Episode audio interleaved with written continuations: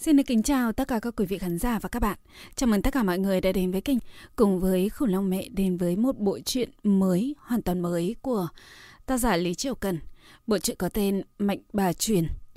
Đây là một câu chuyện kể về một người con gái tên là Mạnh Bà và ngày ngày đưa nước vòng xuyên, tiễn đưa vô số linh hồn qua cầu Nại Hà, đầu thai luân hồi. Không ai biết Mạnh Bà là ai và từ đâu đến, có quá khứ ra sao.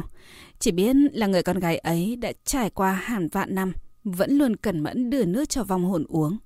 Trầm mặc, lặng lẽ, hoàn thành công việc của mình. Ngày qua ngày, năm lại năm. Mấy ngàn năm bất quá cũng chỉ trôi qua trong nháy mắt. Và nàng đã quên đi chính mình, cũng quên đi một người con gái mang tên Bạch Hoa. Sau đó thì sao? Sau đó lại như thế nào? Có mấy ai biết. Thật ra, người mà ngày ngày tháng tháng đều chứng kiến câu chuyện của kẻ khác như mạnh bà, sau lưng cũng mang theo một ký ức, một bí mật đã phai dần theo thời gian. Nó xa xôi, nó mơ hồ đến nỗi mà chính mạnh bà cũng đã quên mất mình đang mong chờ điều gì, đang ngóng trông về ai. Nhưng sâu thẳm trong tâm can, nàng vẫn đang canh cánh, vẫn đang mong chờ đến ngày ấy. Ngày mà người nàng vẫn luôn nhất nhất ngóng đợi quay về, và dẫu cho đó là một bóng hình mờ ảo, nhạt nhòa. Vì một lời hứa hay vì điều gì khác? Thật ra điều mà mạnh bà chờ đợi đó là tình yêu, là tình thân, là chiếc lá cuối cùng trong cuộc đời dài đẳng đẵng của một vị thần. Xưa kia khi còn là tiểu cô nương phàm trần, nàng đã yêu một tiên nhân. Chết đi nào một mực chờ đợi vị tiên ấy nơi hoàng tuyển lạnh lẽo. Trăm năm, nghìn năm, vạn năm. Và lũ quỷ sai ba lần bốn lượt đưa nàng đi đầu thai. Nhưng vì người con gái ấy, người con trai ấy, nàng vẫn nhất quyết chờ đợi. Chỉ cần là lời hứa của hắn, nàng sẽ tin, sẽ dùng hết những gì mình có để tin vào lời hứa ấy. Và sự mong mỏi của mạnh bà nơi hoàn tuyền đã làm cảm động đến địa tạng Bồ Tát. Người đã để cho mạnh bà được ở lại nơi u mình lạnh lẽo, tiếp tục chờ vào lời hứa ấy, chờ vào nam tử ấy. Nhưng trên đỉnh côn luân xả vạn trướng kia, một nam tử bạch y trắng xóa với những vệt máu đỏ loàn nhuộm thẫm từng đóa hoa hồng liên rực rỡ, phủ khắp côn luân sơn lạnh lẽo. Lời hứa ngày ấy dường như đã được thực hiện. Nhưng mà người mà nàng nhớ thương đã mãi mãi chẳng thể nào trở lại. Hồn phì phách tán, đau đớn xiết bao. Duyên phận không dứt, sự chỉ đỏ giữa mạnh bà và chàng trai ấy lại dày dừa mãi chẳng rời. Nàng luân hồi, đầu thai, rồi lại luân hồi và trải qua một đời người dài đằng đẵng. Nhưng câu hỏi mà nàng nhận được sau mỗi kiếp đầu thai vẫn luôn chỉ có một câu trả lời, kiên định và đầy bi thương. Và khủng long mẹ hy vọng rằng câu chuyện này sẽ mang đến cho các khán giả một luồng gió mới à, để chúng ta có thể biết được những bí ẩn phía sau cuộc cuộc đời của mạnh bà là như thế nào. Và mọi người nghe chuyện hay, nghe chuyện vui, đừng quên ấn like, chia sẻ, đăng ký kênh cũng như donate và comment tương tác giúp cho kênh nhé. Bây giờ mời các bạn chúng ta sẽ cùng đến với tập đầu tiên của bộ truyện này. Chúc mọi người nghe chuyện thật vui vẻ.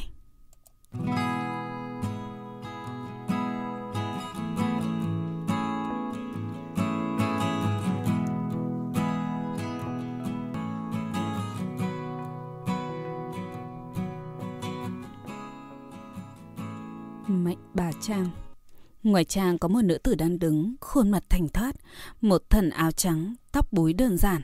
song giữa mái tóc đen đã sớm có sợi bạc, bên khóe mắt đã có chút nếp nhăn.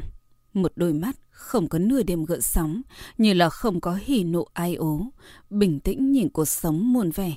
Chỉ như một hồi lại một hồi kịch, lãnh lãnh thành thành, tịch mịch hoang vắng. Mà nàng chính mình vẫn cảm thấy dù bản thân đặt trong hồng trần xem người diễn, những chuyện trong hồng trần nào một chút cũng không cảm thụ được. Mạnh bà thoạt nhìn như thiếu phụ gần 30, nhưng rất nhiều người đều biết, mạnh bà chính mình cũng biết. Năm nàng chết mới có hai thập niên. Về phần vì sao tóc hai màu hoa dâm, Mạnh bà chưa bao giờ suy nghĩ nhiều, bởi vì mạnh bà biết, nhưng nghĩ thế nào cũng nghĩ không ra kết quả. Nàng sớm đã quên hết chuyện kiếp trước, một điểm cũng không nghĩ ra. Kỳ thật mạnh bà không gọi mạnh bà, nhưng nàng thật sự đã quên chính mình trước kia tên gọi là gì. Chỉ nhớ rõ mình họ mạnh. Sau Diêm Vương liền cho nàng một cái tên. Mạnh bà. Cái tên mạnh bà này rất đơn giản, bởi vì mạnh bà không có, có họ không có tên. Diêm Vương liền quyết định tìm trên sách sinh tử, theo họ này một cái tên. Thuận miệng nói một câu. Tràng 352, hàng thứ bảy, tên thứ sáu. Một phán quan tìm được, đem sách sinh tử đưa tới. Diêm vương mắt lạnh nhìn một cái quả lũ hồn phía dưới thản nhiên nói. Nếu như vậy, cứ gọi người làm mạnh bà đi. Nữ tử đứng ở dưới kia tự hồ không nghe thấy Diêm Vương nói gì, càng không cự tuyệt cái tên khó nghe này, chỉ thất thần nhìn địa phủ trống rỗng, vô số quỷ hồn phiểu đáng hí hí cười trộm, thành xanh trắng bạch, nàng mê man chuyển ánh mắt, thật lâu sau mới bình tĩnh hỏi. Nơi này là địa phủ sao? Phải. Tả đây đã chết sao? Đã chết. Nữ tử đột nhiên cười cười, trong mắt không có ánh sáng. Đã chết à? Đã chết thật tốt. Kỳ thật, nàng cũng không biết vì sao mình muốn cười. Chỉ là cảm thấy chết kỳ thật cũng rất tốt. Bên cạnh mệnh bà có một cái lò lửa lớn. Ánh lửa trong lò không phải màu da cam, mà biến hóa kỳ lạ thành màu xanh nhạt. Lúc nhanh lúc chậm, thiểu trần lò một cái đỉnh rất lớn. Phía bên phải đỉnh có khắc bả chữ màu đỏ thật sâu. Vòng xuyên đỉnh. Xung quanh vòng xuyên đỉnh khắc đầy cảnh tượng trăm quỷ chịu khổ, có núi đào biển lửa, nồi chảo luyện ngục, hỏa diệm nướng cả trăm quỷ. Xuyên qua ánh lửa, tự hồ có thể thấy bộ dáng dãy ruộng kiểu khóc của chúng nó. Trên vòng xuyên đỉnh bắt đầu toát ra từng đợt, từng đợt khói đen, cuốn quanh trên đỉnh, tản mát không tàn. Trong đó tự hồ có có vô số thống khổ rên gì. Mệnh bà lại giống như không nghe thấy, lấy trong tay một cái quạt lá cọ nhẹ nhàng quạt. Khói đen không sạch sẽ kia liền chậm rãi tan biến. Kỳ thật khói kia là do oán hồn oán khí nhận hết tra tấn trong sông Vong Xuyên ngàn năm qua, ngừng tụ thành. Cũng là nguyên nhân mà nước sông Vong Xuyên vì sao lại hắc ám như vậy. Dùng minh hỏa của địa phủ để thiêu thế này mới có thể xua tan oán khí, mới có thể làm cho quỷ hồn uống xong đi đầu thai. Mạnh bà thấy nước trong đỉnh không còn nhiều, vừa định kêu Mạnh Dung lấy ít nước lại. Yết hầu có chưa phát ra âm thanh, bên cạnh liền có một nữ tử xinh đẹp đi đến, váy đỏ áo xanh, trong tay còn cố hết sức mang theo một thùng hắc thủy. Mạnh bà chỉ thấy một mình Mạnh Khương, liền sáng tỏ mới nói. Mạnh Dung ở lại sông Vong Xuyên không chịu trở về. Thuận tay đem thùng nước đổ vào vòng xuyên đỉnh. Không phải là không chịu, là ta không muốn quấy giày. Vừa mới khóc à? Mạnh Khương gật gật đầu. Nàng khóc mấy trăm năm rồi. Hơn 500 năm. Mạnh bà buồn thùng nước rỗng lại xoay người đi hầm canh. Hóa ra đã hơn 500 năm. Mạnh Dung lúc đầu cũng không có gọi Mạnh Dung. Tên nàng là Cầm Dung, lớn lên ở Thanh Lầu, 13 tuổi đã phải tiếp khách. Sống nhiều năm như vậy cũng đã sớm nhìn thấu sự đời. Nhưng năm nàng 18 tuổi, trời cố tình trêu cợt, làm cho nàng yêu thương một thư sinh khốn cùng. Thử sinh kia cũng không có ghét bỏ nàng xuất thân thành lầu. Hai người đau khổ mến nhau. Sau đó nàng đem toàn bộ tài sản giao cho thư sinh kia, cho hắn làm lộ phí đi thì. Thử sinh kia cũng thật sự đỗ đạt trạng nguyên trở về, thầy cầm dung trục thân. Nhưng nữ nhi của đường triều tể tướng lại coi trọng trạng nguyên, tể tướng cũng muốn hắn làm con rể. Thử sinh kia thực không có biện pháp, liền từ quan về quê nhà, cưới cầm dung, nghèo khó qua ngày. Nhưng những ngày an ổn chưa được một năm, trong thôn ôn dịch lan tràn, thử sinh kia cũng nhiễm bệnh. Trong nhà thật sự không tìm đâu ra bạc. Cầm dung liền vụng trộm trở về thành lầu. Thử sinh kia cũng nghe được một ít lời ra tiếng vào, tự hỏi những thứ thuốc đắt tiền kia ở đâu mà có. Thần mình đứng không vững vì bệnh nặng, đi thanh lầu một chuyến, liền thấy cầm dung đang ca hát chịu đựng mấy tên hạ lưu làm nhục, kiếm chút ít ngân lượng. Cẩm Dung cũng thấy hắn sắc mặt tức thể tái nhợt. Hai người trầm mặc trở về nhà. Vừa về đến nhà, thử sinh liền ôm cầm dung khóc sống lên, khóc gào thật lâu, cái gì cũng không nói. Để cuối cùng chỉ nói, không cần đi nữa. Từ ngày đó, Cẩm Dung không đi thanh lầu nữa, vẫn theo chăm sóc bên người thư sinh. Phần về thư sinh, bệnh lâu không trị, ngày qua ngày lại nặng thêm. Đến cuối cùng bị tra tấn không thành ra hình người, làn da nhợt nhạt như sáp vàng, gầy chỉ còn một lớp da, xương cốt cũng nhìn thấy rõ ràng. Lúc sắp chết cũng không nuốt xuống khẩu khí, lôi kéo tay cầm dung không buông. Khi đó hắn đã vì ốm đau mà không nói được, chỉ có đôi mắt không ngừng rời lệ. Da mặt vàng vọt cũng nhìn không ra một chút tức giận. Bàn tay như xương khô, rồn rồn cầm bút, bình thường vẫn viết viết xuống hai chữ. Chờ nàng. Thời điểm vừa viết xong cũng chút hơi thở cuối cùng, bị quỷ dạ xoa tha đi mất. Đến địa phủ lại không muốn quên nàng, không chịu uống canh mạnh bà, kích động thả người rơi vào giữa sông vòng xuyên, mình mộng bát ngát. Thời điểm thư sinh chết, Cẩm Dung đã có bầu 3 tháng. 7 tháng sau, nàng sinh ra một cô con gái, đem con gái cho người khác chiều cố. Ngày ấy, Cẩm Dung vì chính mình một lần.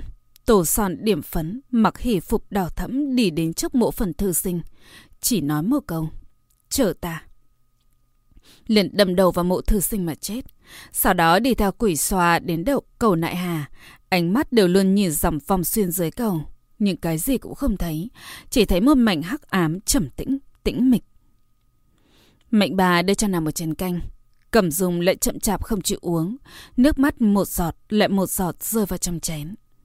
Mạnh bà nhìn về phía đá tam sinh, triển tam sinh thạch ghi lại đời nàng ba đời ba kiếp, nhất thời hiểu được. Nàng cùng người thư sinh kia sinh tình đã quấn quanh mấy đời, nhưng không kiếp nào có kết quả tốt. Mạnh bà cũng không muốn lại thấy một vòng hồn nữa nhảy xuống dòng sông vòng xuyên, liền nói dối. Hàn đã uống xong canh mạnh bà, đã đi rồi, cô cũng nên đi. Cẩm dùng lắc lắc đầu, cái gì cũng không nói, chỉ nói. Chả không uống, chả nhất định ở trong này. Nàng nhìn dòng sông đen thẳm, rõ ràng cái gì cũng đều không thấy, lại gắt gao nhìn. Giống như nàng thật sự thấy được, dưới sông có có nam tử đồng dạng thâm tình nhìn nàng. Mạnh bà lên nhìn cầm du một cái. Cô thấy được hắn. Bình thường quỷ hồn là nhìn không thấy oan hồn trong sông vong xuyên. Nhìn không thấy, nhưng ta cảm giác được, chẳng gọi tên của ta. Mạnh bà lắc đầu. Cô cũng không chịu uống canh mạnh bà này sao? Cẩm dung quay đầu nhìn mạnh bà lại đột nhiên quỳ xuống. Cô nương, cô cũng là nữ nhân. Cầu cô không nên ép ta uống canh này. Ta không muốn quên chàng. Để cho chàng ở dòng vòng xuyên nhị ta thế thế luân hồi, nhận hết giày vò. Mạnh bà cúi mắt xuống. Hà Nam những người dữ dội không chịu uống canh mạnh bà rất nhiều. Bọn họ đều đối với thế gian còn nhiều cảm tình, nhưng cũng chỉ có thể đổi lại đau khô mà thôi. Ta tuy là nữ nhân, nhưng thực tế ta chưa từng yêu. Nhân gian cũng chưa bao giờ làm ta lưu luyến chuyện gì. Ta chỉ biết sau này khi ta chết, liền ở địa phủ làm mạnh bà. Cũng không biết đã qua bao nhiêu năm. Những chuyện nhân gian đã sớm quên sạch sẽ. Cô xem, hiện tại ta cũng rất khá, rất tự tại. Ta khuyên cô nếu đổi chén cách này đi, cũng bớt thống khổ hơn. Quyền đi chàng, sẽ chỉ làm ta cùng chàng càng khổ thống khổ. Cho dù cô không uống thì sẽ thế nào? Hắn hiện tại đang ở trong lòng vong xuyên. Cô lại ở trên cầu nại hà. Hắn ngàn năm mới có thể luân hồi. Ngàn năm sau hắn có có thể nhớ kỹ cô sao? Quỷ hồn hàn năm nhảy vào vòng xuyên có rất nhiều, đi ra lại có mấy ai. Cho dù cô hiện tại nhảy được xuống sông, cũng không nhất định có thể chịu được giày vò bên trong. Chàng ở trong vòng xuyên ngàn năm, ta liền ở cầu Đại Hà chờ chàng ngàn năm. Cầu Đại Hà không phải nơi quỷ hồn có thể lưu lại. Cô đứng lên đi, uống trên canh mệnh bà này, lên đợi cho tốt. Kiếp sau cô là Hoàng Phi, hưởng hết vinh hòa, có có hoàng đế đặc biệt sủng ái cô. Tương lai cô có có thể sinh hạ long tử. Sau hắn thống nhất thiên hạ, cũng phi thường hiếu thuận với cô. Cuối cùng cô an tĩnh qua đời ở Hoàng Cung, liều danh sử sách. Mạnh bà cầm tay cầm dung lên, đem chén canh đặt vào tay nàng lần nữa, thản nhiên nói. Không phải ai cũng có cơ hội này đâu. Nhưng không thể tưởng tượng được, cẩm dung lại giống như phát điên đem tránh canh quăng đi. Nước trong chén hắt vào bùn đen, nổi lên ngọn lửa nhỏ màu xanh nhạt. nàng khóc to nói. Ta không muốn cái gì hỏa phi lòng tử, ta chỉ muốn một thư sinh. Ta lưu danh sự sách thì chẳng đâu. Ai có thể nhớ kỹ chẳng? Cẩm dung ánh mắt sáng quắc nhìn mạnh bà, chẳng mắt được quyết tuyệt.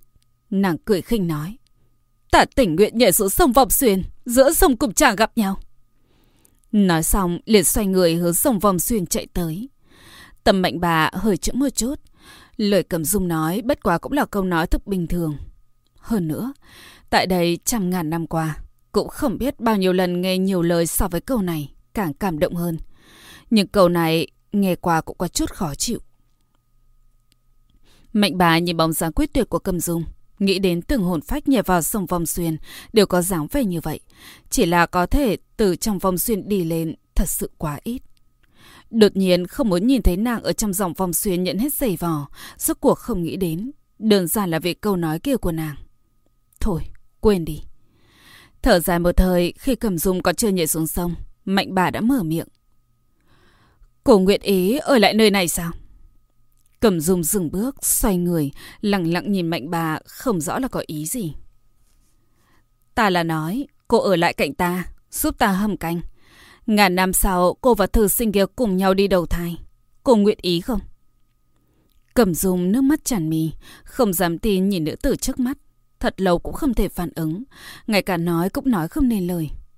Không muốn sao? Cẩm dung lúc này mới lăng mạnh đầu, vừa khóc lại vừa cười. Nhìn dòng phong xuyên sâu không thấy đáy mới hướng mạnh bà quỳ xuống. Nặng nề mà dập đầu ba cái thật vàng. Khi ngẩng đầu lên chàng đã sưng đỏ một màng. Nàng lại giống như không đau, cười nói. Cô lại cho ta. Cảm ơn cô. Không cần phải cảm tạ ta vội. Việc này ta còn phải cùng Diêm Vương thương lượng. Không biết ông ấy có chịu không? Nói xong mạnh bà liền xoay người đi. Mới đi hai bước lại quay đầu chỉ vào sông vong xuyên nói. Cô thật sự nghe thấy thanh âm của hắn. Chỉ cần có tâm, có thể nghe thấy. Chỉ cần có tâm, có thể nghe thấy. Mạnh bà thì thào nhớ kỹ, lộ ra thần sắc mềm màn lại lắc đắc lắc đầu. Không hiểu. Mạnh bà biết tính tình Diêm Vương, việc này không dễ xong như vậy. Quả nhiên sau khi nghe nàng đề cập với Diêm Vương chuyện này, Diêm Vương liền sụ mặt, nói cái gì cũng không chịu. Quỷ củ chính là quỷ củ. Có thể tùy ý sửa đổi thì còn gọi là quỷ củ sao? Diêm Vương nói với Mạnh bà. Mạnh bà đột nhiên cười cười, sau đó nói với Diêm Vương. Ta có đôi khi thực chán ghét quỷ củ. Nói xong, nàng liền xoay người rời đi. Diệm Vương nghĩ sự tình phía sau hẳn không đơn giản như vậy. Nhưng là không thấy mạnh bà đâu nữa. Diêm Vương biết nhất định là nàng cố ý. Bởi vì nàng chỉ ly khai 6 canh giờ, nửa ngày thôi. Nhưng chỉ vài canh giờ ngắn ngủi, địa phủ liền náo loạn. Vô số vong hồn qua cầu Nại Hà. Nhưng không có canh mạnh bà để uống, không thể đầu thai. Đều chèn chúc tại cầu Nại Hà. Quỷ giống quỷ kêu, khắp là sứt mướt. Diêm Vương đã lệnh quỷ xoa đến nhân gian tìm nàng, nhưng còn chưa tìm thấy nàng đã trở về. Thời điểm mạnh bà không chút biểu cảm xuất hiện ở Diêm Vương Điện, Diêm Vương đã tức giận đến xanh mặt. Người không cảm thấy, người nên giải thích chuyện hôm nay sao? Cần giải thích sao? Không cần sao? Cần sao? Chưa từng có người quy định ta không thể rời đi. Diêm Vương cạn ngôn. Quả thật không có người quy định như vậy. Chính là hơn trăm ngàn năm qua, mạnh bà đều an oan ổn ổn làm chuyện của nàng. Chưa bao giờ rời đi như vậy. Cho nên cũng chưa từng có ai gông xiêng nàng làm gì. Diêm Vương đại nhân, ta chỉ là quá mệt mỏi. Trăm ngàn năm qua cũng chỉ có mình ta làm. Này, ta chỉ đi nhân gian tàn bộ một chút. Cũng không có gì quá lắm. Huống hồ ta không phải đã trở lại sao? Thời điểm mệnh bà nói lời này, mặt vẫn thản nhiên như cũ, không có biểu tình gì. Người... Bất quá về sau lúc ta mệt mỏi, vẫn sẽ tới nhân gian đi dạo. Nhưng ta cũng không biết lần sau sẽ đi bao lâu. Có thể là một ngày, cũng có thể một tháng, hoặc là lâu hơn. Mặt mày Diêm Vườn đã hoàn toàn xanh mét, lại không thể làm gì mạnh bà. Trong lòng nghẹn lửa giận. Thật lâu về sau mới có thể mở miệng. Người rốt cuộc muốn thế nào? Mạnh bà cười cười. Ta chẳng muốn thế nào. Chỉ là mệt mỏi, muốn tìm người để chiều cố giúp đỡ ta. Yêu cầu này cũng làm Diêm Vương đại nhân khó xử đi. Diêm Vương nhẫn nhịn nói. Tốt, người muốn thủ lưu bao nhiêu oan hồn, liền lưu bấy nhiêu. Ta cũng không cản trở người. Bất quá, việc này chính là người khởi xướng trách nhiệm. Về sau không được xuất hiện tình huống hôm nay nữa. Đương nhiên. Diêm Vương nghe được mạnh bà trả lời, liệp phất mạnh tay áo xoay người rời đi. Đúng rồi, Diêm Vương đại nhân. Mạnh bà đột nhiên nói theo bóng Diêm Vương. Diêm Vương xoay người. Còn có chuyện gì? Không có gì. Chỉ là hôm nay ta đi nhân gian dạo chơi, phát hiện nơi đó thực sự rất đẹp. Đẹp đến mức ta không nghĩ sẽ trở lại địa phủ. Diêm Vương nghe xong lời này, sắc mặt lại trầm xuống nói. Cho dù là đẹp, cũng không phải nơi dành cho người. Đừng quên, người hiện tại là hồn, là thần, cũng là mạnh bà. Người có việc người nên làm, đừng quên bổn phận. Nhân gian sớm đã không phải là nơi dành cho người. Dứt lời, Diêm Vương bước đi. Mạnh bà nhấm nuốt lời Diêm Vương lưu lại, cười cười. Không rõ trên đời nhiều vong hồn như vậy. Duy một mình mình nên là mạnh bà, mà không thể là ai khác. Nhưng mạnh bà hiểu được, có một số việc thủy chung đều không có đáp án. Suy nghĩ cũng vô dụng, liền không suy nghĩ nữa. Nhân gian có một nơi gọi là núi Bạch Phách. Nơi đó phong cảnh rất đẹp. Khắp núi có đủ loại cây đào, toàn thân đều là hoa. Gió đông thổi qua, hoa bay đầy trời, sán lạn rực rỡ, từng cánh dịu dàng. Nơi đó còn có rất nhiều tiểu yêu tiểu quái đùa giỡn náo nhiệt, bộ dáng vô yêu vô lo. Mạnh bà lúc ấy ngồi trên cây, một bên vụng trộm nhìn chúng nó, đến lúc mặt trời xuống núi mới nghĩ đến phải về. Nàng ở địa phủ âm u ngây ngốc lâu rồi, đã muốn quên ánh mắt trời có bộ dáng gì. Nếu có thể nàng thật muốn ở lại đó, không bao giờ trở về nữa. Chính là mạnh bà cũng biết, nàng đã đáp ứng Diêm Vương sẽ không sai phạm. Lần này là lần đầu tiên, cũng là lần cuối cùng nàng đến nhân gian xem phong cảnh xinh đẹp. Sau này hẳn là không còn có cơ hội. Ngày hôm sau, Cầm Dung ở lại địa phủ. Mỗi ngày giúp mạnh bà để sông vòng xuyên múc nước canh lửa, hầm canh. Duy nhất không đổi, chính là mỗi ngày khi quỷ môn quan còn chưa mở, một mình nàng đi đến bờ vòng xuyên nhìn ra xa xa. Cứ như vậy vài canh giờ, khi cười, khi khóc, có khi còn có thể với dòng sông nói mấy câu. Mà mạnh bà cũng không có rời địa phủ nữa. Sau cầm dung nói là muốn báo đáp mạnh bà, mà chính mình lại không có gì có thể báo đáp, liền đổi họ cùng họ mạnh với mạnh bà, gọi là mạnh dung. Nói như vậy để về sau cho dù đời đời kiếp kiếp cũng là người của mạnh bà, tùy nàng sai phái. Mạnh bà vốn không thích, nhưng cầm dung cố ý như thế cũng mặc nàng. Dù sao cũng là một cái tên mà thôi. Cầm dung ở nơi này 20 năm. Lại vài năm sau, nhân gian chiến loạn không ngừng, càng ngày càng nhiều oan hồn tiến vào địa phủ, không ít quỷ hồn vì chết oan, hóa thành lệ quỷ, đại náo địa phủ. Ngay cả mạnh bà cũng sứt đầu mẹ chán. Khi đó Mạnh Dung cũng hy vọng có nhiều người hơn đến hỗ trợ. Cho đến khi Mạnh Khương xuất hiện. Ngày ấy Mạnh Khương theo quỷ xóa qua quỷ môn quan, bước qua đường Hoàng Tuyền đến cầu Nại Hà. Mạnh bà bưng chén canh đập vào tay nàng nói. Uống hết đi, kiếp sau có nhất định đầu thai đến một gia đình tốt. Mạnh bà sau khi nói xong liền ngẩng đầu nhìn nàng một cái. Chỉ cảm thấy có điểm nhìn quen mắt, lại nhất thời không nhớ nổi đã gặp qua ở đâu. Không khỏi nhìn lại vài lần. Nàng kia bưng canh, nhưng một chút cũng không chạm vào, lại nhìn đá tam sinh ở một bên. Đáng tiếc, nàng cái gì cũng đều không thể thấy. Mệnh bà nói, cô chính là quỷ hồn bình thường, không thể nhìn được tam sinh thạch. Mệnh Khương cảm thấy nữ tử trước mắt rất là quái dị. Rõ ràng hình dáng còn trẻ, hai bên tóc lại có pha vài sợi bạc. Trong mắt so với mấy người chết còn tan thương hơn. Nhất thời lại có cảm giác đáng thương. Cô là ai? Ta là mạnh bà ở địa phủ, nhưng điều này cũng không quan trọng. Quan trọng là cô muốn đọc cái gì ở tam sinh thạch. Mệnh Khương kinh ngạc nghe mạnh bà nói, mới nhớ tới mục đích của mình. Cô có thể thấy tam sinh thạch viết gì sao? Mạnh bà gật gật đầu. Mạnh Khương vội nắm tay mạnh bà gấp gáp nói. Vậy cô có thể giúp ta nhìn xem, cha mẹ thân sinh của ta là ai? Vì sao lại muốn xem? Có cần phải tất yếu để ý như vậy sao? Ta chưa từng thấy qua bọn họ. Cũng không biết bọn họ vì sao lại đem ta vứt bỏ. Chả mẹ nuôi cái gì cũng không nói cho ta nghe. Chỉ nói bọn họ là người tốt. Ta cả đời này muốn biết nhất chính là thần sinh cha mẹ của ta là ai. Là người như thế nào. Đến ngày ta bệnh chết, ta vẫn suy nghĩ. Ta thật sự không muốn màn tiếc nuối đi đầu thai. Mạnh bà lắc lắc đầu. Mọi người đã chết, có cái gì hay để xem. Cho dù đã biết thì thế nào.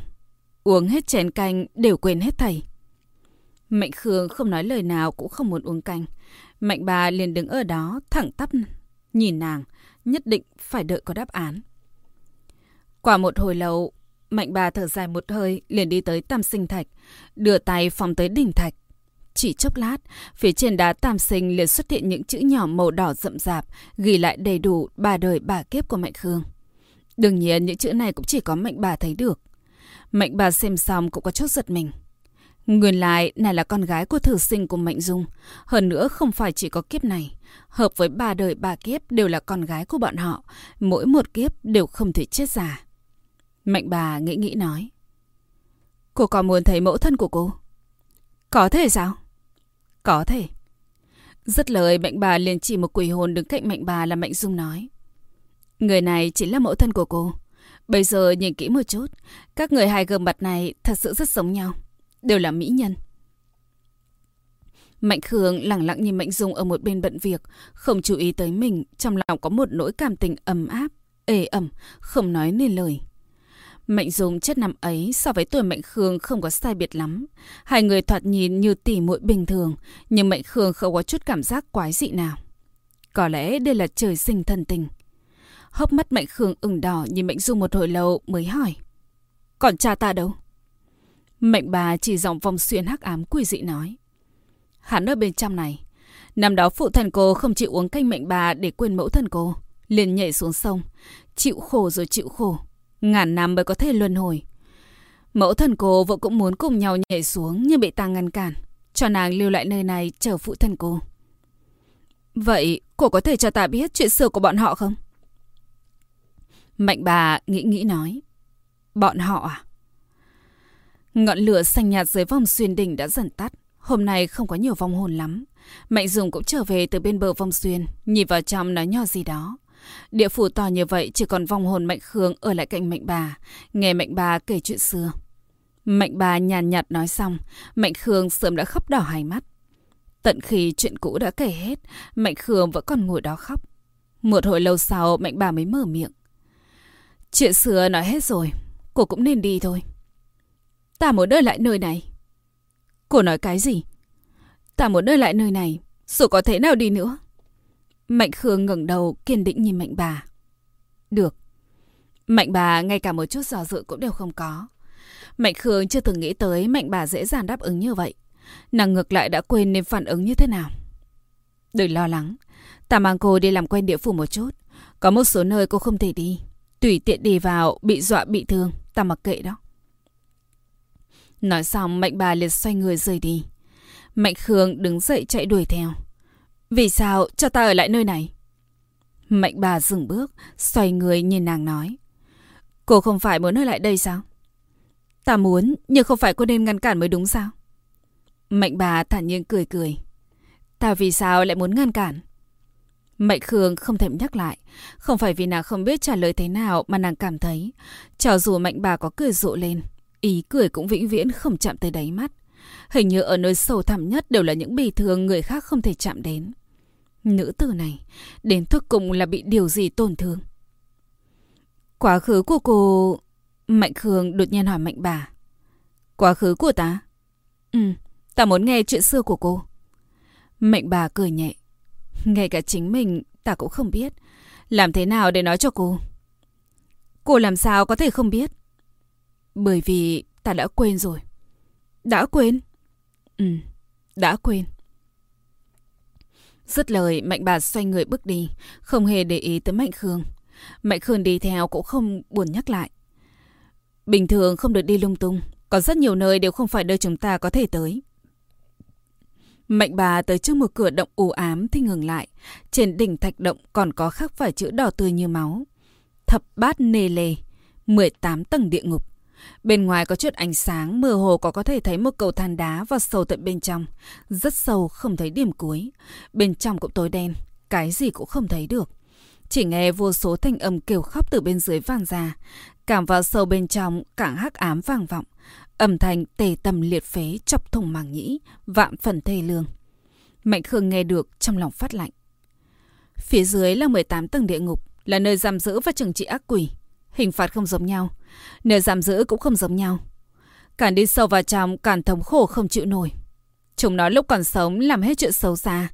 Chết rồi, khó tránh khỏi chịu tội. Cái này gọi là nhân quả báo ứng. Mệnh bà nghe thấy thanh âm kêu gào, mặt không đổi sắc, thoáng như không nghe thấy. Vì sao cô có thể bình tĩnh như vậy? Cô không thấy âm thanh đó tức làm cho người ta khó chịu sao? Mệnh Khương nhìn Mệnh bà hỏi. Mệnh bà thản nhiên nói. Chờ người ở địa phủ ngây ngốc mấy ngàn năm rồi, ngày ngày đêm đêm đều nghe thấy. Vô luận là thanh âm gì, cuối cùng đều trở thành thói quen. Mạnh bà lại dẫn Mạnh Khương đến đường luân hồi rồi nói với nàng. Bình thường, người thường đều đi qua đường Hoàng Tuyền, đến cầu Nại Hà, uống canh mạnh bà. Nhưng những hồn phách nghiệp chứng nặng nề đều là do quỷ xóa trực tiếp kéo đến Diêm Vương Điện. Để Diêm Vương thẩm vấn, lại nghe phán quan định tội, cuối cùng đưa vào 18 tầng địa ngục chịu phạt. Một số ít thì bị phán làm súc sinh, cũng không uống canh mạnh bà, mà ngưu đầu mã diện trực tiếp đẩy vào súc sinh đạo. Chính là để họ nhớ kỹ chính mình mắc tội nghiệt. Trừ phí kiếp sau được làm người mới cần uống canh mạnh bà. Bình thường cô cho vong hồn uống canh mạnh bà xong thì đưa họ đến nơi này, cho bọn họ nhập nhân đạo. Cô phải 10 phần cẩn thận, lỡ như trượt chân rơi vào vòng luân hồi, ta cũng không thể nào cứu được đâu. Mạnh Khương gật gật đầu. Mạnh bà tiếp tục đi tới phía trước. Đi một lúc lâu để trước đại điện màu son liền ngưng lại, nói với Mạnh Khương. Nơi này là cửa điện Diêm Vương. Bình thường ông ấy đều ở bên trong. Ngẫu nhiên mới đi tuần tra. Không có việc gì cần bẩm báo cũng đừng đến nơi này. Không phải vì có quy định gì. Mà là Diêm Vương phi thường hình sự. Thật có chút dọa người đó. Dứt lời lại chỉ phía trước. Bên kia là chỗ ở của phán quan. Không có việc gì cũng đừng đến chỗ đó. Hắn không thích bị người khác quấy rầy. Ngay cả ta mấy ngàn năm rồi cũng chỉ gặp phán quan có vài lần mà thôi. Mạnh Khương nhất nhất đáp ứng. Chỉ chốc lát Mạnh bà lại xoay người đi sâu vào trong địa phủ. Mạnh Khương đi theo phía sau. Hai người đi thật lâu, ngay cả quỷ hồn thỉnh thoảng phiểu đáng bày qua cũng không thấy đâu. Thiền địa tự hồ hoàn toàn tĩnh mịch, không có một chút tiếng vang. Địa phủ to như vậy, thật nhìn tự như chỉ có hai người nàng cùng mạnh bà. Thật sự hoang vắng. Cũng không biết bao lâu sau, ngày lúc Mạnh Khương muốn mở miệng hỏi Mạnh bà muốn đi đâu, Mạnh bà đã dừng lại. Phía trước dường như không còn đường đi, chỉ thấy tối đen sâu không tận cùng. Mạnh bà nhìn bóng đêm vô tận phía trước, loại tối tăm này cùng địa phủ âm trầm hoàn toàn bất đồng. Địa phủ tuy âm u, nhưng ít ra có có thể thấy được, nghe được. Mà vùng đất phía trước hoàn toàn là bóng đen, tựa như bị người dùng búa đem địa phủ bổ thành hai nửa, hoàn toàn tách biệt thành hai thế giới. Mạnh bà không biết bên trong là gì, bởi vì không biết nên có chút sợ hãi.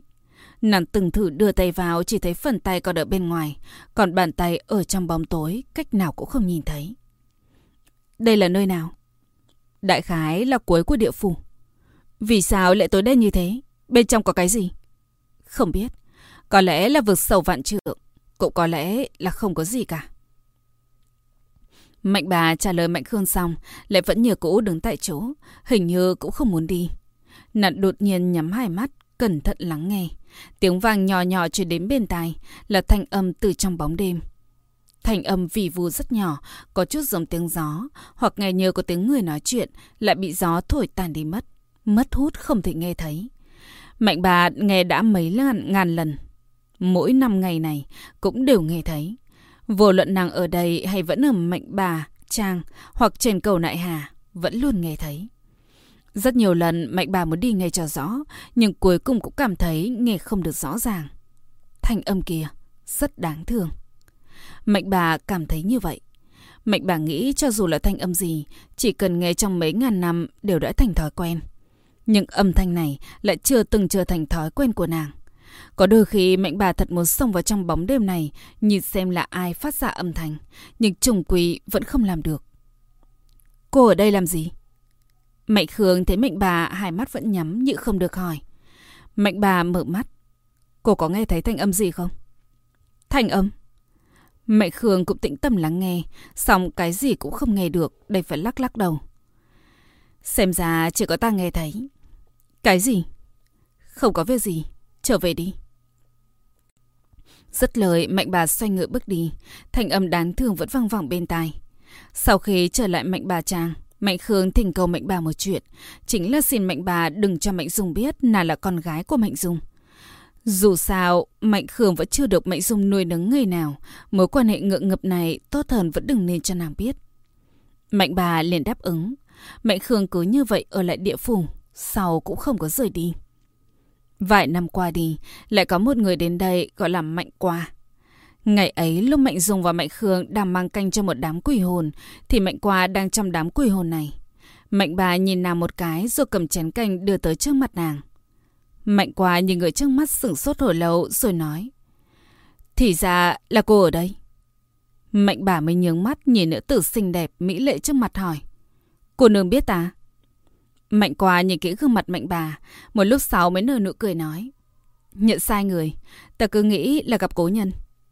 Dứt lời liền tiếp nhận chén canh trong tay mạnh bà, nhìn nước vòng xuyên trong suốt thấy cả đáy có chút hốt hoảng, lẩm bẩm nói. Năm đó tiền đàn của Thái thượng lão quần cũng không thể làm ta quên điều gì. Chén canh nhỏ nhỏ này có thể làm ta quên hết thầy được sao? Nực cười. Dứt lời, một hơi liền uống cạn, đem chén trả lại cho người trước mắt, còn nói. Nước rất trong, vừa vặn ta đang khát. Mạnh bà cũng không Nghe ra là nàng đã nói gì, chỉ là nhìn nàng là phát hiện ánh mắt nàng không giống ánh mắt thanh minh của quỷ hồn sau khi uống canh. Cho tới cùng cũng không thấy chút thay đổi nào. Mạnh bà chợt nhíu mi nói. cô không phải quỷ hồn bình thường. Mạnh quá cười cười. Ta chưa từng nói ta là quỷ hồn bình thường. Không nên. Người không phải đã đoán được sao? Không sợ bị bắt trở về sao? Mạnh quá hơi cười cười. Bất quá lần này nụ cười có chút cản rỡ. Ta nếu đã xuống đây, không phải đã chuẩn bị bị bắt sao? Không sợ bị phạt sao? Sợ à? Nhưng sợ ta cũng sẽ làm. Mạnh qua cười cười, đột nhiên hai tay chống thành cầu nhẹ nhàng nhảy về phía trước. Ngồi lên thành cầu nại hà, hai chân còn đung đa đung đưa. Phía sau lưng nàng là sông vong xuyên sâu không thấy đáy. Mạnh bà vốn không phải người tò mò, cũng không nhịn được hỏi. Vì cái gì? Chẳng vì sao cả. Chỉ cảm thấy trên đó ngây ngốc lâu rồi, mệt mỏi. Một xuống dưới này một chút, thuận tiện tìm hiểu này nọ. Tìm một người hoặc là nói tìm một đáp án. Tìm được rồi sao? Vẫn chưa. Hiện tại cô không sợ sao? Sợ cái gì? Nếu bây giờ ta tố cáo với thiên đình khiến cho thiên bình truy bắt cô, cô không sợ sao? Mạnh quá nhìn ánh mắt mạnh bà khẳng định nói. Cô sẽ không. Sao cô xác định như vậy? Bởi vì cô không phải loại người thích xem vào chuyện người khác. Mạnh bà nhìn nàng một hồi liền chỉ vào đường luân hồi rồi nói. Đường ở kia, cô tự đi đi thôi. Nhưng mạnh quà cũng không có động tĩnh, chỉ nhìn đường luân hồi rồi nói, trong mắt có chút đau thương. Thật không nghĩ lại đi đầu thai như vậy, rất không cam lòng. Đừng quên, cô hiện tại chỉ là một hồn phách mà thôi. Nếu cô muốn dùng bộ dáng này đi đến thế gian, quỷ xóa lại bắt cô trở về, lại bẩm báo thiên đình. Tả nói là nói thế thôi. Dứt lời, mạnh Qua liền cứ theo cầu nại hà, hướng đường luân hồi mà đi. Mạnh bà nhìn bóng dáng của nàng nhị không được hỏi. Bất quá cuộc đời con người ngắn ngủi vài chục năm. Cho dù cô mang theo trí nhớ luân hồi, nhưng mỗi một kiếp chính là một lần bắt đầu. Kiếp trước cũng không thể làm gì cho kiếp này. Đều là uổng phí. Rốt cuộc cũng phải bắt đầu từ đầu. Cô cảm thấy đáng giá sao? Mạnh qua đứng ở đó nghe mạnh bà nói. Một hồi lâu mới quay đầu lại. Ta cũng không biết. Nếu nói không làm như vậy, ta cũng không biết làm thế nào mới là tốt. Nàng đau khổ cười. Mạnh bà nhìn nữ tử đang hướng đầu đường luân hồi mà tiến tới. Không biết vì sao mạnh bà thấy bóng lưng kia thật cô đơn. Là người cô đơn nhất mà nàng từng gặp. Nhưng là nỗi cô đơn đã có đến mấy ngàn năm. Mạnh bà xoay người không hề nhìn nàng. Nhưng thật lâu sau, lúc nàng quay đầu lại, chuẩn bị rời khỏi, lại phát hiện mạnh quà vẫn bất động đứng đó. So với ban nãy không hề thay đổi. Gió địa phủ thổi qua, cuốn nhẹ gấu váy nàng. Mạnh bà đi qua đứng bên cạnh nàng, nhưng chỉ thấy nàng thất thần như xa xa, lệ rơi đầy mặt. Tuy rằng mạnh bà cùng nữ tử này vừa mới gặp qua, nhưng nàng cảm thấy được rằng nàng ta thực kiên cường, không phải người dễ dàng rơi lệ. Vì sao không đi? Vì sao lại khóc? Qua thật lâu, mạnh quả mới chậm rãi quay đầu nhìn mạnh bà nói. Ta, vợ mới, thấy hắn, thật sự đã thấy hắn. Sau khi nói xong, Mạnh qua lấy tay bưng kín mặt. Nước mắt theo kẽ hở trên tay nàng, từng giọt rơi xuống, đọng trên mặt bùn đen rồi tan đi mất. Nặng nghẹn ngào. Thì ra, hắn ở đây. Khó trách ta không đợi được hắn. Ta vẫn không đợi được hắn. Mạnh bà không biết nên nói gì, nhưng vẫn đứng cạnh nàng. Thật lâu sau đó, Mạnh Quả mới đưa tay lau khô toàn bộ nước mắt. Đột nhiên lại cười rạng rỡ với Mạnh bà, giống như nước mắt vừa nãy cũng không phải là của nàng. Tả sau này cũng ở lại địa phủ cùng người. Mạnh bà chợt sừng sốt rồi lập tức liền không sao nói. Vậy tùy cô. Bất quá ít nhất cũng nói cho ta biết tên cô. Các nà tên là gì? Mạnh quá chỉ vào hai người đang ở bên kia nhóm lửa nấu nước. Mạnh Dung và Mạnh Khương. Vậy được rồi, gọi ta là Mạnh Qua. Rất nhiều năm về sau, Mạnh bà mới biết được Mạnh Qua kỳ thật không gọi là Mạnh Qua. Vừa đến giờ, cửa quỷ môn quan mở lớn. Hơn 10 vong hồn mặt không biểu tình, đã thổi than thở, cũng hết khóc lóc. Đi cuối cùng có có hai quỷ xoa, Trong đó có một quỷ xoa cầm roi trên tay, chỉ dùng để giáo huấn những vong hồn có hạnh kiểm xấu. tại các vong hồn bị xích vào nhau. Kẻ trước nối tiếp kẻ sau. Một đầu xích bị bạch vô thường giữ ở trên tay tuốt ở phía trước. Hắn tỏ ra kinh nghiệm cầm sợi xích đứng đó lắc lư, miệng kêu. Mau mau mau, không cần phải lưu luyến. Qua cầu sớm một chút, sớm một chút siêu sinh. Nơi đây chỉ có tên trúc quán là lớn nhất. Sừng xích kia cũng vàn lên mấy tiếng, loảng xoảng, loảng xoảng hoảng hốt. Bạch vô thường mặc áo trắng mang một cái mặt nạ. Mặt nạ đó hắc vô thường cũng có một cái. Tóc hai người đều rối tung. Hắn cùng hắc vô thường chỉ khác nhau ở chỗ kẻ mặc áo trắng, người mặc áo đen. Hai người tuy cùng chức vụ nhưng ít khi nào đi chung. Bạch vô thường bình thường lui tới rừng gian vào ban ngày, dẫn độ vong hồn, còn hắc vô thường chỉ đi ban đêm, chuyển chóc ác quỷ. Bọn họ bao giờ cũng mang mặt nạ, chưa từng gỡ ra. Không ai biết rốt cuộc gương mặt họ ra sao. Ít nhất mạnh bà cũng chưa bao giờ thấy. Cũng có người nói hắc bạch vô thường đều là quỷ không mặt, mới vĩnh viễn đeo mặt nạ như vậy. Nhưng ai biết được lời nói này là thật hay giả. Hai người tính tình hoàn toàn trái ngược. Bạch vô thường tính sang sảng, đối với ai cũng đều nói cười nói cười rất nhiều, cả ngày ẩm mỹ không ngừng. Cho dù hắn có đeo mặt nạ, có khi cũng có thể cảm giác được hắn đang híp mắt cười. Mà hắc vô thường, Mạnh Bảo vẫn chưa quen biết nhiều. Mỗi ngày vội vàng đến, vội vàng đi, cũng chưa từng cùng ai thân cận. Chỉ ngẫu nhiên đứng chung với Bạch vô thường. Nghe Bạch vô thường ở kia nói huyền thuyền.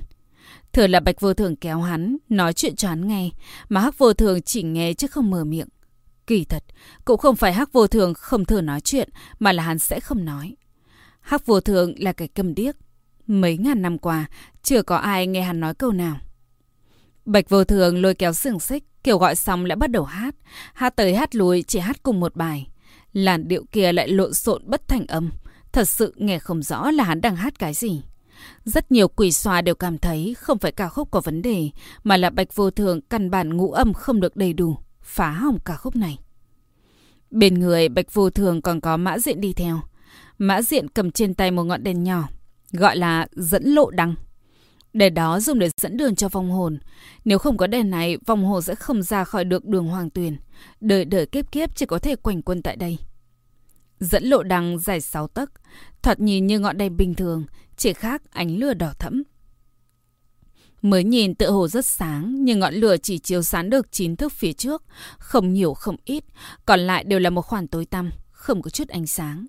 Ngọn lửa bị gió thổi lắc lư lại không bao giờ tắt. Hồng qua mơ hồ chiếu trên bùn đen, cũng dọi sáng hòa bỉ ngạn hai bên đường hoàng tuyền, một dải đỏ rực, bất tận không thấy cuối cùng. Chỉ qua đóa hoa sắc lửa đỏ thẫm không có lá, độc một màu yểu diễm huyết sắc, âm phong thổi qua. Ánh lửa đỏ cũng tùy theo lắc lư, mê hoặc lòng người. Khoảng nửa canh giờ trôi qua mới thấy phía trước có một tấm bia đá, mặt trên có khắc Hoàng tuyển tận.